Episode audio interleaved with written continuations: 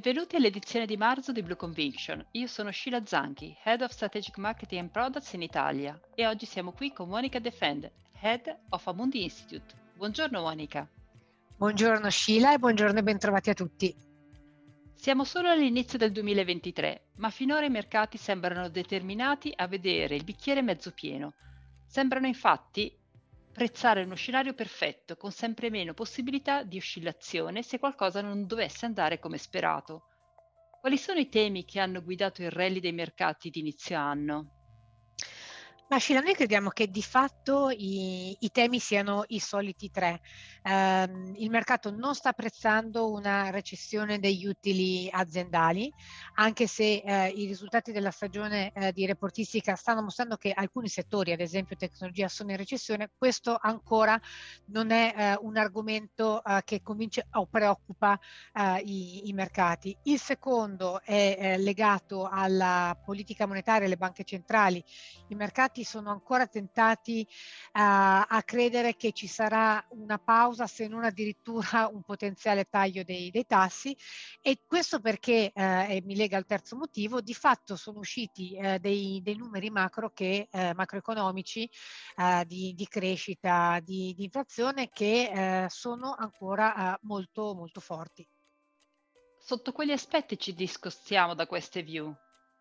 Beh, noi ci discostiamo un po' su tutti e tre gli aspetti, devo dirti. Partendo dal contesto macroeconomico, noi pensiamo che ci sarà un progressivo deterioramento della combinazione crescita e inflazione, anche se è vero che abbiamo marginalmente rivisto al rialzo la crescita in Eurozona. Dal numero negativo meno 0,2 siamo a un più 0,2, quindi è un accorgimento, ma non cambia la nostra idea che comunque il complesso macroeconomico andrà a deteriorarsi. Noi non pensiamo che ci sia spazio per le banche centrali per tagliare i tassi quest'anno, e manteniamo quelle che sono le nostre previsioni sui tassi terminali, quindi laddove si vanno a fermare le banche centrali, in particolare Banca Centrale Europea a 3,5 e la Federal Reserve americana tra il 5,25 e 5,5. Terzo, noi pensiamo, come vi dicevo prima, che gli utili aziendali siano in recessione, che questa recessione che magari non si vede a livello aggregato, ma è evidente in alcuni settori, di fatto persisterà nel primo e nel secondo trimestre di quest'anno. Se guardiamo alla stagione di reportistica, quindi i dati che sono stati riportati dalle aziende nell'ultimo trimestre, abbiamo vendite che sono scese, utili a meno 2,7 con margini, quindi ancora pressione sul fronte dei costi. Per quanto riguarda poi il grande settore della tecnologia, pensiamo che ci sia una progressiva normalizzazione di quella che è stata la overprofittabilità del settore stesso. Come si riflette tutto ciò nella nostra asset allocation? Ma partiamo dai mercati azionari, che continuano a muoversi su quelle che sono le attese, le interpretazioni su quello che la Fed dovrebbe o che farà. Noi devo dire che sul comparto azionario preferiamo stare cauti, cercando piuttosto via opzionalità di prendere posizione sul mercato. La volatilità implicita è bassa, e quindi comprare delle opzioni call sull'Eurostoxx o sullo Standard può avvenire in maniera a prezzi abbastanza convenienti. Ci siamo posizionati su settori come gli industriali, i finanziari, in maniera relativa rispetto a tecnologia, per esempio, o consumer discretionary, e questo ci permette di bilanciare l'esposizione globale del portafoglio, e poi rimane comunque importante la parte di selezione bottom up. E come si adatta il nostro approccio prudente ai mercati obbligazionari? Ma allora, i mercati obbligazionari sono davvero complessi, è qualche anno che sono complessi, perché era complesso quando i rendimenti erano negativi, ma lo è ancora a curve di rendimento invertite. Stiamo gestendo davvero tatticamente l'esposizione di duration verso il benchmark. Per quanto riguarda i portafogli americani, direi che abbiamo un posizionamento lungo di duration, è più una distorsione, più un bias che non una vera chiamata. Siamo in sottopeso di duration in Europa e in Giappone, siamo tornati neutrali sulla curva del Regno Unito e sulla Cina. Ci potrebbe essere potenziale per un irripidimento delle curve in Europa, in Canada e in America. Continuiamo a essere posizionati sui titoli legati all'inflazione, in particolare in zona euro, con attenzione anche ai periferici, in particolare il BTP italiano.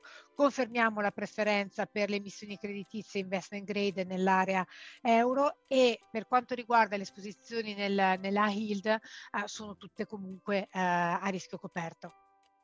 E cosa puoi dirci per quanto riguarda i mercati emergenti? I mercati emergenti, qui mi piacerebbe dividere la view di lungo termine, quindi storie come la Cina e l'India.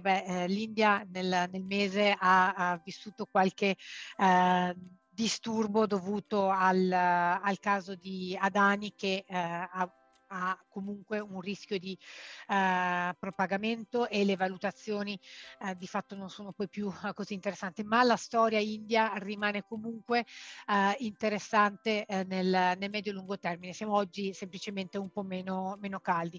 E poi c'è tutto il comparto latinoamericano, dove le banche centrali sono state molto aggressive nel rialzo dei tassi, e quindi i tassi in valuta locale sono piuttosto interessanti. Ciò che accade ai tassi di interesse americani e al dollaro è fondamentale per la nostra view sui mercati emergenti. Abbiamo già parlato dei tassi, quindi ora analizziamo più in dettaglio la view sul dollaro. Il dollaro americano ne abbiamo già parlato più volte negli ultimi mesi, perché come sapete abbiamo cambiato la view. Se il 2022 è stato l'anno del dollaro forte, noi ci aspettiamo un dollaro verso euro che arrivi intorno a 1,15. Il rischio qual è? Che la Fed sia più aggressiva di quello che ci aspettiamo, perché legge una inflazione che è strutturale e persistente, e a quel punto, se la Fed diventa ancora più aggressiva, questa nostra convinzione sul dollaro potrebbe essere sfidata, ma per il momento rimaniamo con un target verso euro a 1,15. Monica, abbiamo parlato finora dei motivi per cui essere cauti. Posso chiederti invece su cosa sei più ottimista?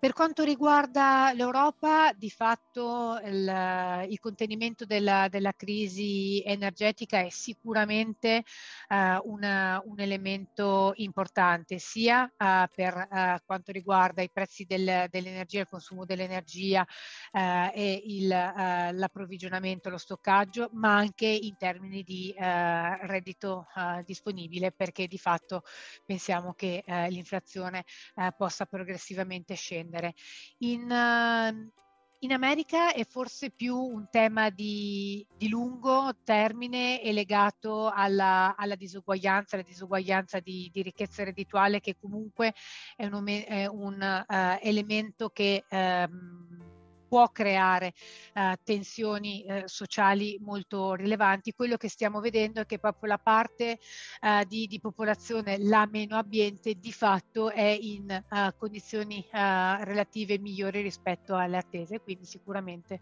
questo è un elemento positivo. Grazie Monica. Per concludere, in questo contesto frammentato continuano ad esserci ostacoli per la crescita economica. Gli investitori dovrebbero quindi rimanere cauti, aumentare la diversificazione di portafoglio ed esplorare i modi alternativi per investire nei mercati azionari e obbligazionari. Monica, grazie ancora. Grazie mille Sheila, e scusate a tutti, abbiate pazienza, è stato un podcast piuttosto lungo, ma c'era davvero tanta carne al fuoco. Arrivederci a tutti al nostro prossimo appuntamento Blue Conviction.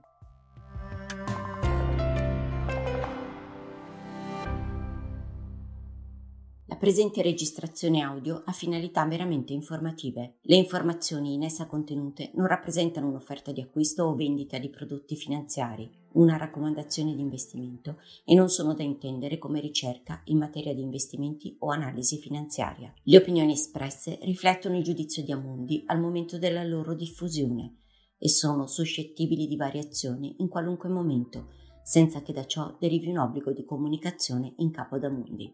Non si garantisce l'idoneità a qualsiasi scopo di investimento delle informazioni fornite, le quali non devono essere utilizzate come unica base per assumere decisioni di investimento. Eventuali dati riferiti a performance passate non sono un indicatore attendibile di performance attuali o future.